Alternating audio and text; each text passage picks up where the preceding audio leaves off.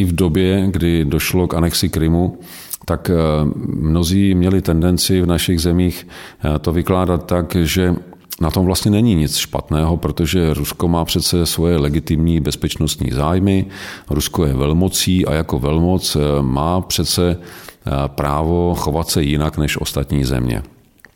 A paradoxem je, že to zaznívalo zrovna třeba v našich zemích, na Slovensku, u nás, kde my tu zkušenost za prvé máme přímou a za druhé jsme právě v roli těch zemí, které Rusko nepovažuje za rovnocené partnery. Takže my vlastně tím, že se kolikrát vyjadřujeme vstřícně k Rusku, tak jako bychom si obrazně řezali větev pod vlastním zadkem.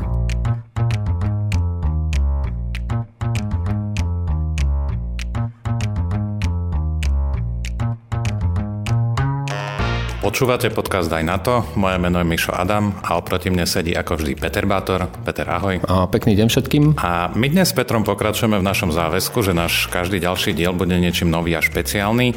Tak dnes sa vám premiérovo prihovárame nie z Bruselu, nie z Bratislavy, ale z tesnej blízkosti Pražského hradu, kde sedíme s veľmi vzácným hostom, človekom, ktorý sa na ten hrad onedlho presunie a ktorý má bezpečnosť, obranu a NATO vo svojej DNA s novozvoleným prezidentom Českej republiky Petrom Pavlom. Pán prezident, vítajte. Dobrý den a děkuji za pozvání. No a my vlastne začneme hneď aj tým, že, že nie ste náš prvý český host. My už sme takto vyspovedali nášho kolegu českého vyslanca pri NATO. A je to aj kvôli tomu, že, že nehovoríme len o tom, že ako blízko sme si ako Česi a Slováci, ale aj kvôli tomu, že sme to opäť raz naplnili niečím konkrétnym. A českí vojaci dnes sú zodpovední za celú medzinárodnú prítomnosť, ktorá je na území Slovenskej republiky. Inými slovami, dnes českí vojaci bránia a bránia Slovenskú republiku. A už sme to hovorili, a keby bolo najhoršie, tak, tak sú ochotní položiť aj život. A nie je to malá vec.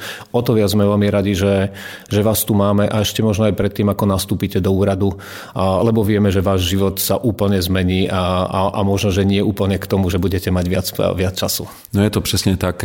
Já musím říct, že v určitém ohledu jsem připraven na ty těžkosti, které s tím přichází.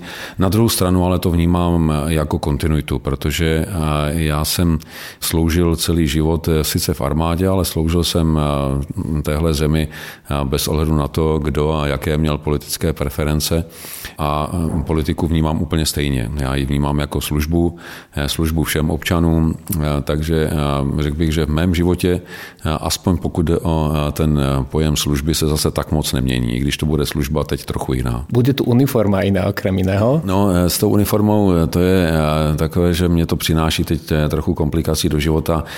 Já když jsem byl v armádě, tak nebyl problém ráno s tím, co si vybrat na sebe, že? protože sáhnul jsem na ramínko a bylo, bylo vyřešeno. Dnes mám občas problém, jak narychlo skombinovat z hlediska akcí, které jsou přede mnou, co si vzít, jaký oblek, jakou kravatu, jakou košili, případně na převlečení sebou. Tyhle problémy jsem v armádě opravdu řešit nemusel. Ale zase možno jste nemali taký velký protokol, jaký budete mít tu, takže ten, ten, ten pomůže. Tak já doufám, že mě pomůže i v tomhle, abych nemusel přemýšlet o takových detailech, jako kdy, kdy jaká ústroj bude vhodná. Nebudeme, pán prezident, prechádzať vašim životopisom a myslím, že je všade a, a každý, koho ste len trošičku zaujali, tak si ho určite celý prešiel, ale čo nás zaujalo, a vedie to aj pomerne triviálna vec, ale že vlastne vy ste prešli od toho vojaka a základnej vojenskej služby až na generála a nielen na generála, vy ste sa vlastne stali šéfom všetkých vojakov a, ako náčelník generálneho štábu a potom nielen, že ste sa stali šéfom všetkých vojakov, ale vy ste sa stali ešte aj obrazne povedané šéfom všetkých šéfov ozbrojených síl NATO. No a potom, keď už ste tam dosiahli najviac, ako sa asi dalo, tak ste prešli do toho civilného života vlastne z obyčajného občana, v obyčajného samozrejme veľmi v úvodzovkách, ste sa vlastne stali tiež v úvodzovkách šéfom všetkých občanov. Že vyzerá to, že vy čoho sa chytíte,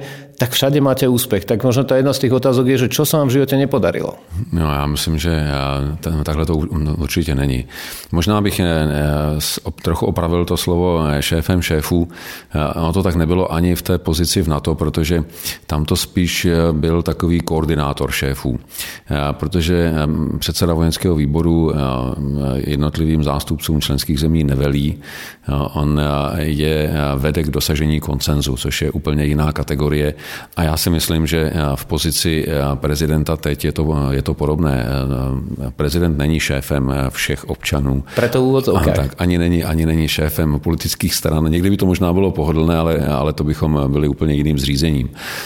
Já, to vnímám opravdu tak, že těch podobností mezi tím, co jsem dělal jako předseda vojenského výboru a, a prezident je poměrně hodně. Ono to na první pohled tak nemusí vypadat, ale prezident by také měl dosahovat koncenzu mezi hlavními hráči, měl by být tím, kdo ne velí, ale snaží se být lídrem.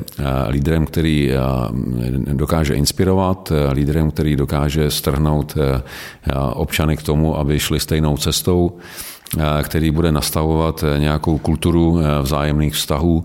To si myslím, že jsou podobnosti, na kterých můžu stavět. A já se na to upřímně řečeno těším, protože ne, že by se mi v životě vždycky všechno dařilo, no to tak na první pohled může vypadat, ale je zatím obrovská spousta práce a taky omylů. Omylů, na kterých člověk může vyrůst, pokud se z nich poučí.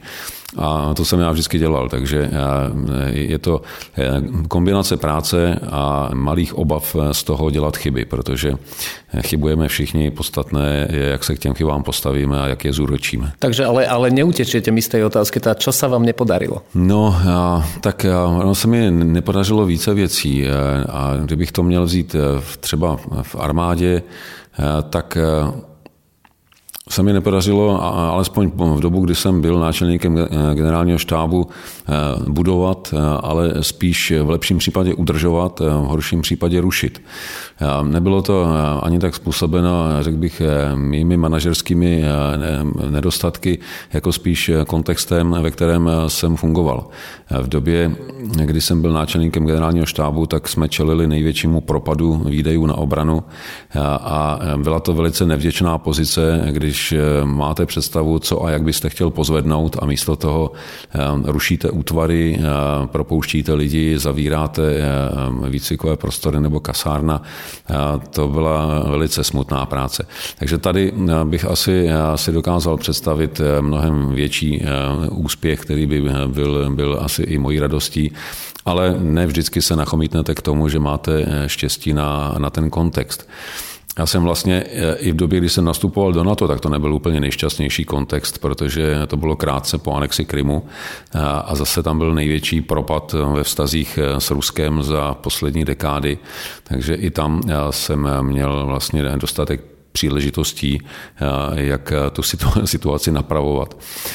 A doufám, že teď, když nastupuji do role prezidenta, takže nejsem ve stejném propadu, i když těch věcí, kterých se obáváme kolem nás, je celá řada, ale zároveň jsem si vědom toho, že je tady také mnoho pozitivního, na čem se dá stavět, takže to mě naplňuje optimismem.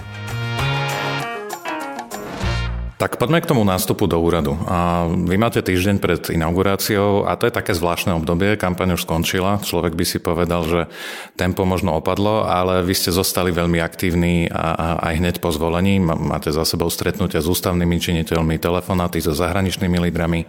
Ako sa zžívate s tou funkciou? Mně to nepřipadne jako nějaký velký předěl. Mnozí a částečně i novináři mě měli za zlé, že hned po oznámení výsledků voleb jsem se pustil do aktivity, která některým z nich připadla až horečná. Já jsem to naopak vnímal tak, že vítězství ve volbách není konec, ale začátek. A je to začátek tvrdé práce. Já jsem na to byl mentálně připraven a vlastně to přechodné období od vyhlášení výsledků voleb do inaugurace jsem nevnímal jako čas na odpočinek, ale jako čas tvrdé přípravy na zahájení standardní práce hned první den po inauguraci.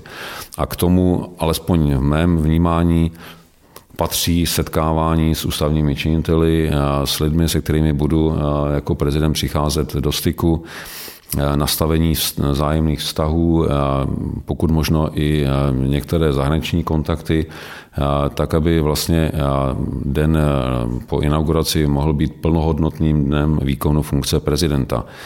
A vzhledem k tomu, že na to tempo jsem byl zvyklý nejenom z doby kampaně, ale i z doby, kdy jsem působil v těch nejvyšších vojenských funkcích, tak mě to nepřipadlo jako nic nepřiměřeného. Ale pravdou je, že mnohým našim občanům a zástupcům médií to porovnání mezi aktivitou současného prezidenta a nastupujícím připadlo až příliš kontrastní. Už vás ľudia oslovují pan prezident. Nebude vám ten pán generál chýbať?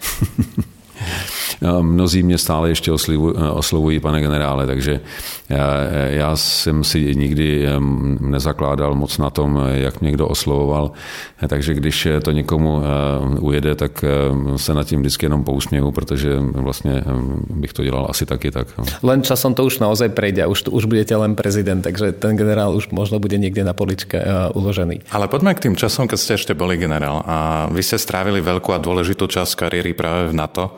A na rôznych veliteľstvách v rôznych krajinách, potom v centrále. Poznáte tú organizáciu skrz na skrz. Veľmi jednoduchá otázka. Čo pre vás osobně na to znamená? To je otázka, která si vzbuzuje u řady lidí eh, různé emoce, ale většinou eh, je to tak, že ten, kdo o té organizaci toho ví nejmíň, tak je ve vztahu k ní nejvíc kritický. A já jsem měl možnost, tak jak jste řekl, strávit na různých postech přibližně asi 10 let.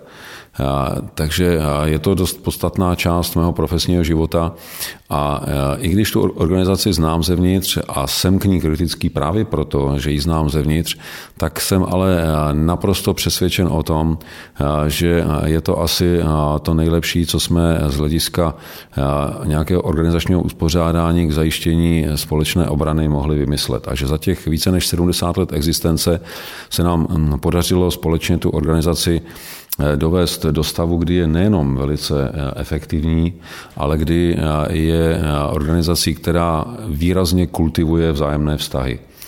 Protože ta atmosféra společného zájmu, atmosféra konzultací, atmosféra vedoucí k dosahování koncenzu vede k tomu, že účastníci jednání na kterékoliv úrovni mají tendenci chovat se eh, slušněji a vstřícněji, než by tomu bylo v případě třeba bilaterálních vztahů.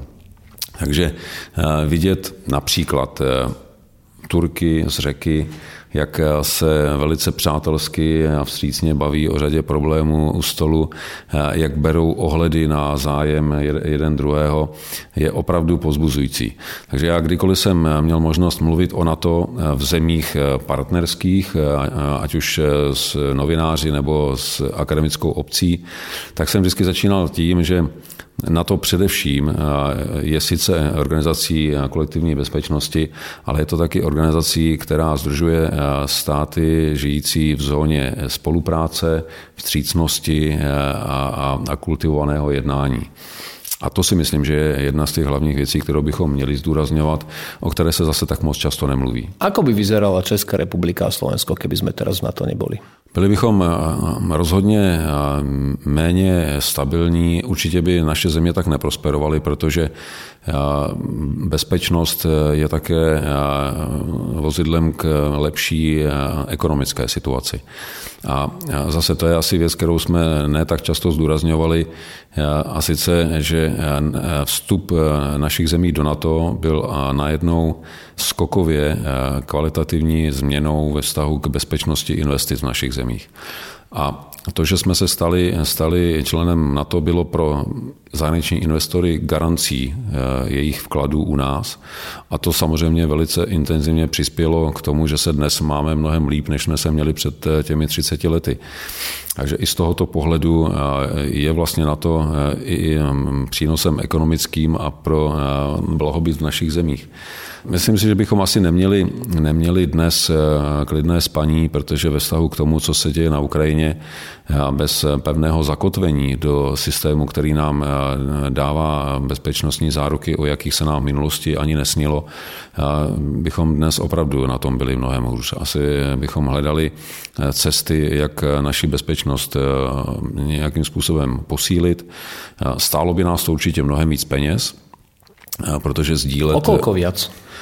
No jenom když si vezmete, eh, že bychom museli zajistit eh, vlastně eh, ochranu nebo obranu ze všech směrů, protože bychom nemohli předpokládat, odkud bude největší riziko, tak už jenom to by znamenalo, že by ty naše náklady musely být mnohem větší. Museli bychom budovat armády s plným spektrem schopností, protože bychom se nemohli spolehnout na to, že třeba ochranu vzdušného prostoru můžeme zajišťovat ve spolupráci, že se můžeme v rámci NATO nějakým způsobem specializovat na některé činnosti a některé záměrně potlačit, protože víme, že je poskytnou naši spojenci. To jsou všechno, všechno věci, ze kterých by, bychom museli počítat, které by stály další výdaje navíc. Už jenom třeba to, když si vezmete, jak násobně zvyšuje efektivitu sdílení zpravodajských informací. Každá země má svoji spravodajskou službu, i vojenskou, ale ta má nějaké kapacity. Tím, že je může propojit s dalšími 29 spravodajskými službami, porovnávat si informace, doplňovat si je, tak výrazně roste, roste efekt. A to se zdaleka netýká jenom spravodajství, to se týká i všech dalších oblastí. Vemte si třeba jenom, jenom výzkum vývoj. Jestliže jsme schopni eh, sdílet eh, alespoň některé informace ve výzkumu vývoji, můžeme se vyhnout eh, mnoha slepým uličkám, které bychom jinak asi museli udělat systémem pokus chyba, a mnoha neúčelně vynaloženým financím a v rámci mezinárodní spolupráce ty zdroje opravdu můžeme šetřit. To je jenom zlomek toho, co je naprosto nepopiratelným přínosem členství v NATO. Odvážíte se odhadnout, že teraz máme ten záväzok 2% HDP HDP na obranu. Odvažte sa odhadnúť, že koľko by to bolo, keby sme v tom na to neboli. Koľko by sme museli dávať na obranu, aby sme mali aspoň takúto, že normálnu, normálne zaistenú obranu. Já si dokážu představit, že by to mohlo být klidně um, jednou tolik, protože uh, ty armády by musely být větší, musely by mít plné spektrum schopností a i tak bychom neměli ten pocit bezpečí, který máme teď a ten se penězi vyčíslit nedá. Už jenom to, že víte, že se na někoho můžete spolehnout, vám dodává pocit jistoty, aniž byste měl představu o tom, jak je materiálně podložený. Řada lidí dneska neví, jakou početní sílu mají jednotlivé armády na to, ale eh, ví, že jsme ve společenství eh, dnes 30 zemí, eh, že funguje článek 5, že fungují vzájemné záruky a už to vám vlastně dodává ten pocit klidu, který máte za zády, že na to nemusíte myslet. Veď Fínsko a Švedsko nám ukázali veľké armády na svete, veľmi vyspelé a, a že ani oni sa necítili natoľko bezpeční, aby nepožiadali o to členstvo v NATO. Poďme ďalej na ďalšiu tému a to je Rusko.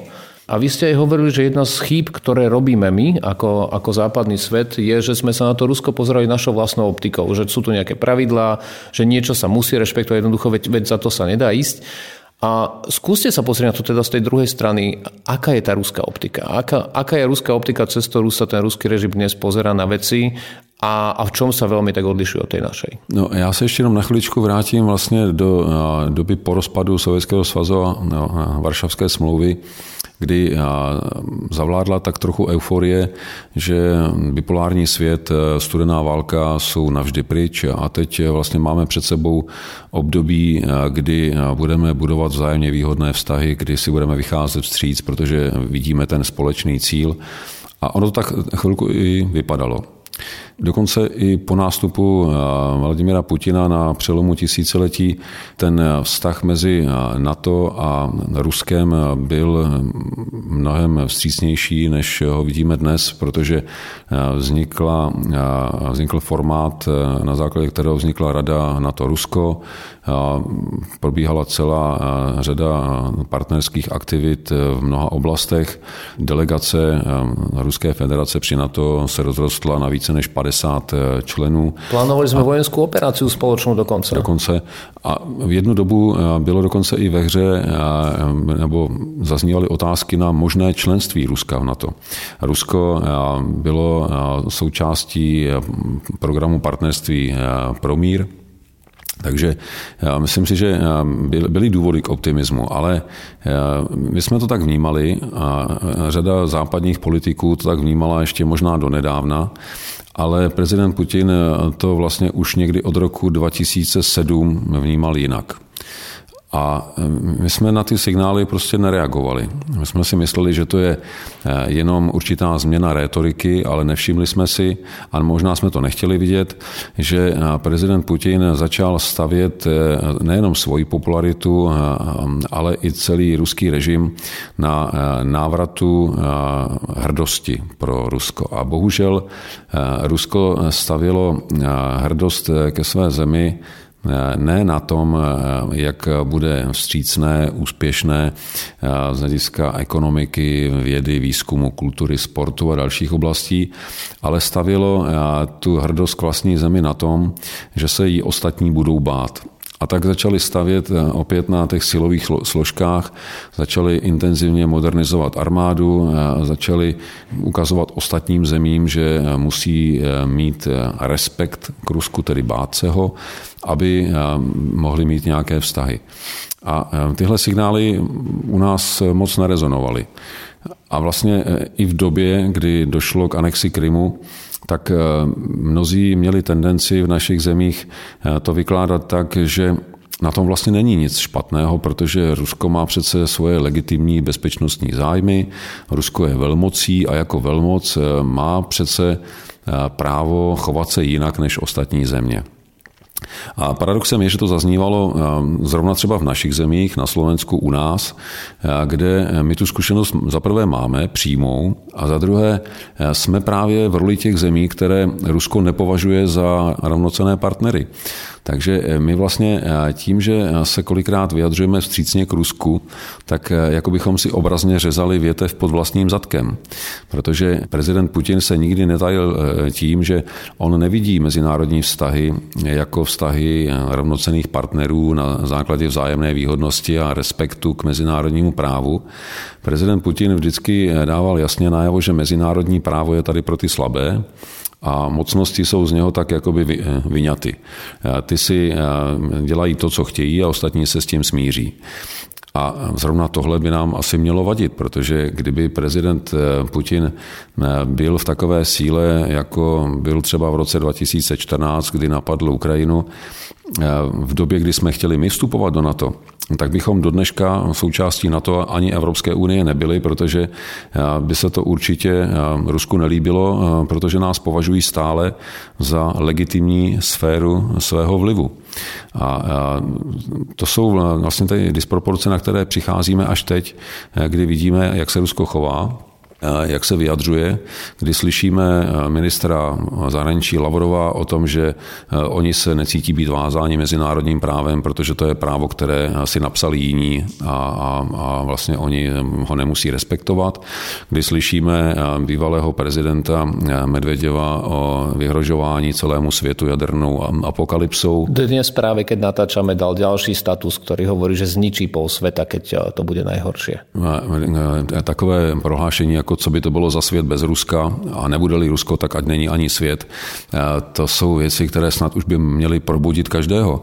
Takže myslím si, že bychom opravdu měli výrazně přehodnotit e, náš pohled na Rusko a jakkoliv bychom ho neměli do budoucna zatracovat, jakkoliv bychom neměli všechny Rusy házet do jednoho pytle, tak bychom si měli být všichni vědomi toho, že dnešní ruský režim opravdu e, není přátelský téměř vůči nikomu a pro nás, e, jako pro malé státy, v Evropě je jednoznačně hrozbou. A jedinou cestou, jak se této hrozbě bránit, je eh, být eh, v jednotě s našimi partnery, ať už v rámci NATO nebo Evropské unie, protože eh, Rusko respektuje pouze sílu, a to nejenom vojenskou, ale i tu ekonomickou, finanční a politickou.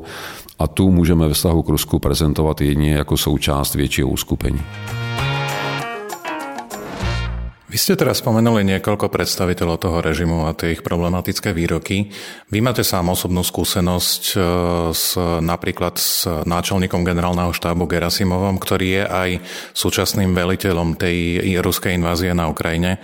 Keď ste sa s ním stretávali pred tými, ja neviem, šiestimi alebo koľko rokmi, piatimi, šiestimi rokmi, badali ste aj u tohto človeka tie rysy tej ruskej mentality, toho, toho svetonázoru? Aké, aké to bolo rokovať práve s týmto človekom, ktorý je dnes odpovedný za to, za to vraždenie na Ukrajině? Jednání s generálem Gerasimovem eh, bylo eh, z tohoto pohledu překvapivě korektní, protože eh, On se choval jako nejenom tedy zástupce své země, který měl jasné instrukce, ale choval se také jako profesionální voják, takže se snažil držet v intencích toho, co jako vojáci jsme mohli projednávat. Na počátku toho jednání byla jeho snaha vlastně držet se eh, striktně eh, těch, toho politického zadání, které měl. Já jsem tehdy tak trochu vybočil eh, z, z kolí a z not, protože jsem ho požádal, abychom si navzájem nečetli pečlivě připravená politická stanoviska, protože jsme je navzájem znali. Já jsem přesně věděl, co je v tom jeho a on zřejmě asi do detailu věděl, co je v tom, v tom mém. A říkal jsem, že takové jednání by vlastně eh, žádný posun nepřineslo, protože bychom si sdělili stanoviska, která jsou naprosto rozdílná a eh, pak bychom se zase rozjeli zpátky. A já jsem eh, mu řekl, pojďme se věnovat tématům, která jako vojáci můžeme diskutovat, na která, na na která máme vliv.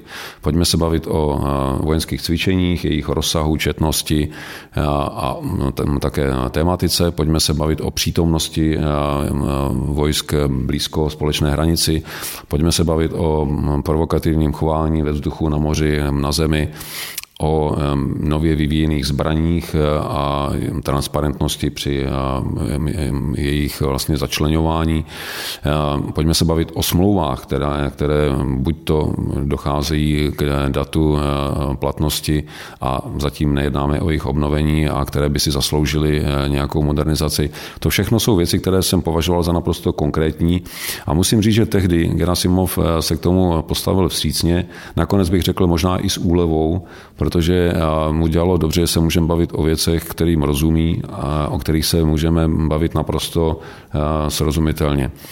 Takže já tu schůzku jsem hodnotil kladně, ne z toho důvodu, že bychom se na něčem podstatném dohodli a zmírnili tak mezinárodní napětí, ale že to byl dobrý základ, dobré východisko, jak potom přejít k těm konkrétnějším věcem a rozdělit se to na ty témata, o kterých jsem tady mluvil a v nich se potom posouvat dál. Tehdy eh, se Gerasimov neprojevoval jako eh, nějaký ideologicky hm, zatvrzelý eh, jestřáb a myslím si, že já jsem ho takhle neslyšel se projevit vlastně za celou dobu. On toho veřejně moc nenamluvil a v těch vystoupeních, která jsem viděl, tak se prostě choval tak, jak by se vojáci chovat měli, to znamená nevyjadřoval se k politickým problémům a mluvil v termínech, které jsou vojákům vlastní. A mali bychom s tím člověkem například hovoriť dnes, jako na to? V dnešní době si nedokážu představit jakékoliv jednání s Ruskem na úrovni vojáků, protože dokud nebude vyjádřena alespoň elementární politická vůle k jednáním, tak jednání mezi vojáky teď nedává smysl. Aká je budúcnosť vzťahov s Ruskom? Keď sa pozriete, ešte stále niekedy cítime také tendencie, že veď, veď počkajme, veď sa zmení režim v Rusku a on zrazu bude dobrý a potom, potom, sa, potom môžeme s ním rokovať. Ako to vy vidíte na najbližšie roky? Ja neviem, povedzme si, že 5, 7, 8 rokov, nemusíme mať že veľmi dlhé obdobie. No, podle mého názoru v takhle krátkém horizontu se eh, ruská společnost nějak výrazně nezmění. Eh, ona ta problematika se netýká zdaleka jenom eh, ruského vedení. Občas slycháme názor, že to není válka Rusů, že to je válka Putinova. Ono to není tak úplně pravda, protože za Putinem stojí poměrně značná část ruské veřejnosti. Takmer 80%. Přesně tak, ta podpora války je opravdu veliká a ruská populace je dlouhodobě zpracovávaná v takovém duchu, že vlastně všechny ty problémy, které dnes jsou, tak na nich nemá Rusko sebe menší vinu, ale bylo do nich manévrováno eh, západem. Západem, který je proradný a dekadentní, eh, kterému jde o zničení Ruska, který chce nastavit eh, ve světě pravidla, která vyhovují pouze západu a všechny ostatní chce jenom ovlivňovat. A tomu bohužel velká část Rusů věří. Věří i tomu, že válka na Ukrajině je naprosto spravedlivá, protože Rusko pouze hájí své zájmy, které byly ohrožovány prostřednictvím Západu, který si vybral Ukrajinu jako nástroj, vlastně jako klacek na Rusko. A e, z tohoto pohledu e, válka na Ukrajině není agresivní válkou, ale vlastně válkou osobozující, kdy e, mnoho Rusů věří, že hrdiní ruští vojáci denacifikují Ukrajinu, pomáhají od toho škodlivého vlivu západu a vlastních fašistů a až se jim to podaří, takže zbytek ukrajinské populace se s vděčností vrátí do náruče Rusy, která jim potom zabezpečí mír na dlouhé roky. Tohle se nedá změnit eh, během eh, eh, krátké doby. A dá se to vůbec? Časem asi ano, ale po tu dobu bude opravdu nezbytné pracovat s, s Ruskem s takovým, jaké je. To znamená z pozice, z pozice sebevědomých stanovisek, z pozice síly, a teď nemyslím zastrašování Ruska, ale spíše odrazování Ruska od jakékoliv agrese, což znamená za prvé tedy posilovat kolektivní obranu, posilovat odolnost e, našich společností e, i třeba proti dezinformačním kampaním, posilovat transparentnost našich systémů tak, aby nedocházelo k pronikání nejenom ruského sparvadejského vlivu, ale třeba i ekonomického vlivu do našich e, společností a ekonomik. To jsou všechno věci, se kterými prostě musíme pracovat e, jako s fakty, ale zároveň e, Rusko až dojde k tomu, že dojde k nějaké mírové dohodě, tak úplně neizolovat a pracovat trošku metodou rozděl a panuj. To znamená identifikovat ty Rusy, se kterými lze mluvit, dát jim prostor k tomu, aby nám zprostředkovali třeba ruské nahlížení na, na svět, tak abychom i my eh, líp rozuměli motivacím, eh, na základě kterých Rusové eh, přijímají některá rozhodnutí a potom s nimi mohli hm, efektivně jednat. Je to opravdu práce na dlouhou dobu, která bude vyžadovat, abychom na jedné straně byli velice obezřetní a na druhé straně byli vstřícní tam, kde ta vstřícnost bude na místě. Mám na mysli třeba i opozici, která v Rusku dnes sice omezeně, ale přesto existuje. V okamžiku, kdy se ta situace trochu uvolní a Rusové budou moci zase cestovat, tak třeba tyhle lidi zvát na konference, dát jim možnost prezentovat některé názory, protože tihle lidé potom budou moci být v budoucnu základem pro nějakou vnitřní změnu ta změna v Rusku se nedá dosáhnout zvenčí. Na, na to prostě nemá žádný stát svoji kapacitu. Presuňme se z Ruska na Ukrajinu.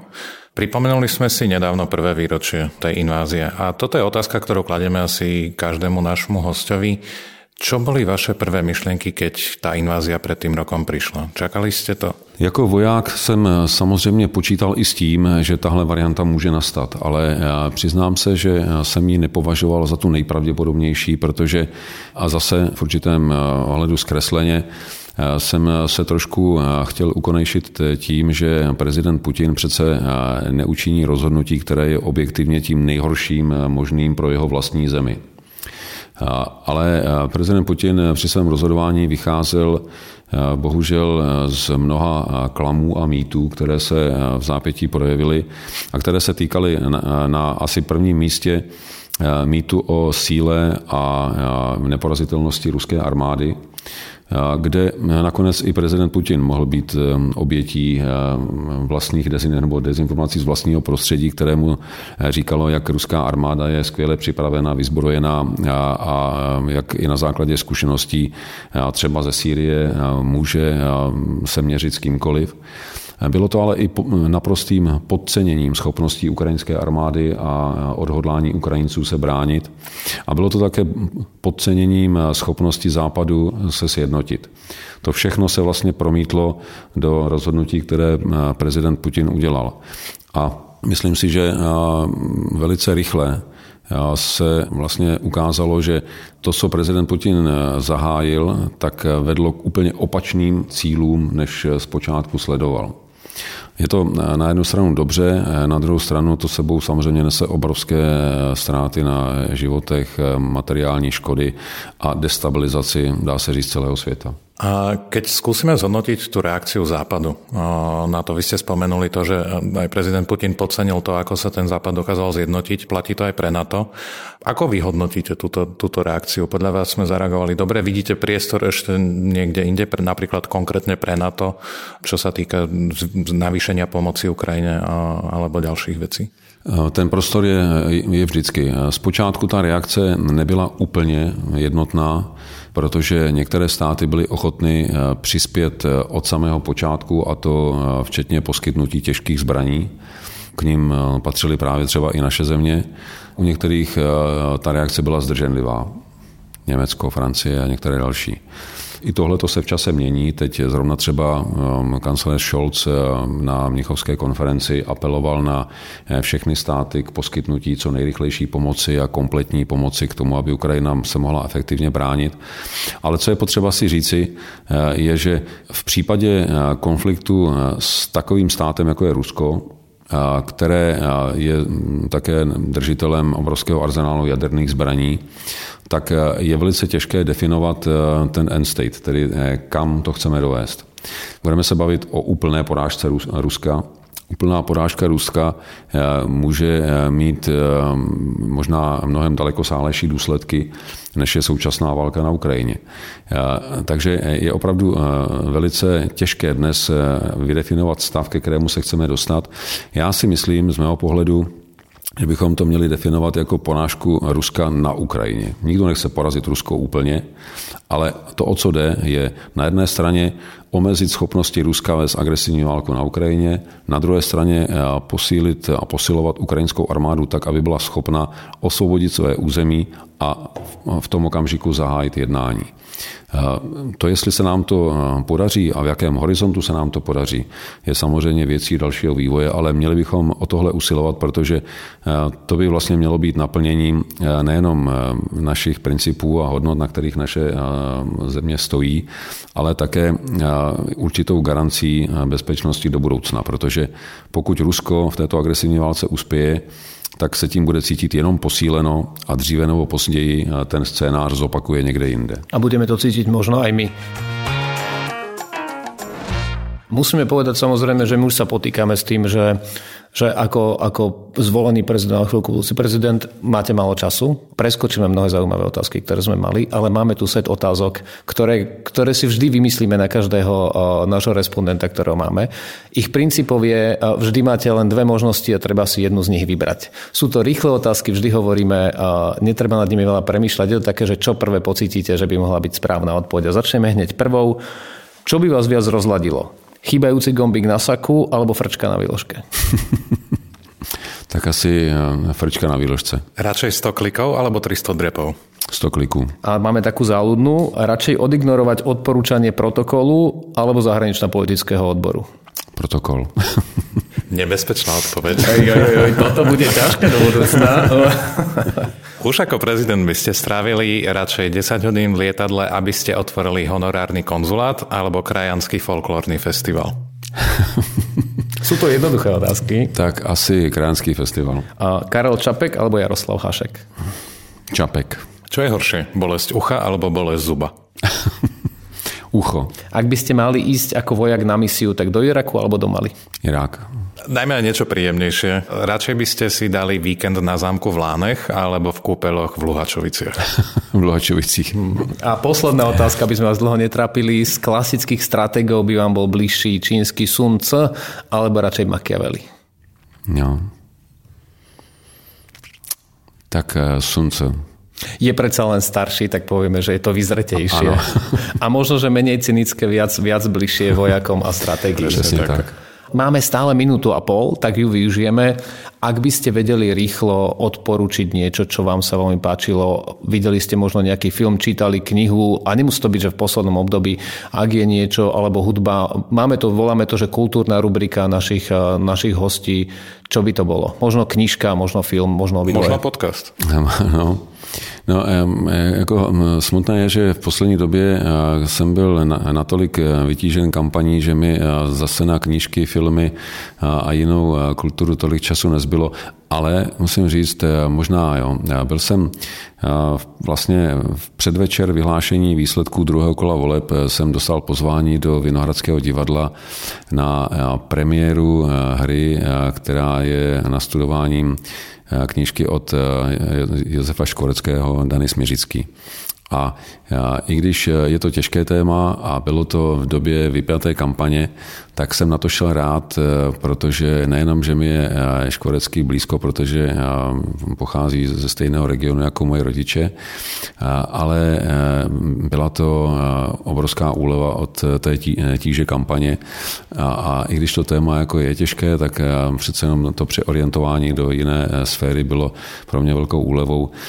A zároveň i motivací k tomu eh, chodit teď do divadla častěji, což se mi určitě povede, protože eh, ne, nejenom, že eh, si na to ten čas už teď můžu naplánovat, ale zároveň to bude i velice příjemným odreagováním o těch povinností, které budu mít. Dokonce, či budete chcieť, alebo nie veľakrát. Takže je to, je to i taková, taková pozvánka, choďme do divadla, je to fajn. Výborne. A úplne uzavrieme dnešný podcast eh, jednoduchou vetou. Ak by ste mohli niečo odkázať našim poslucháčom na Slovensku, čo by to bolo? No, nenechte se příliš ovlivňovat populismem, zvlášť tím, který vám bude tvrdit, že sounáležitost se západním světem není to, co je ve vašem zájmu. Veľmi pekne ďakujeme aj za túto odpoveď, aj za celý podcast, hlavne za to, že v tomto komplikovanom období tesne pred inauguráciou ste si na, na nás našli čas a na naše otázky a my si to veľmi vážime. A veľmi pekne ďakujeme. Ja vám také ďakujem a všechno nejlepší. Pekný deň. Majte sa, do počutia.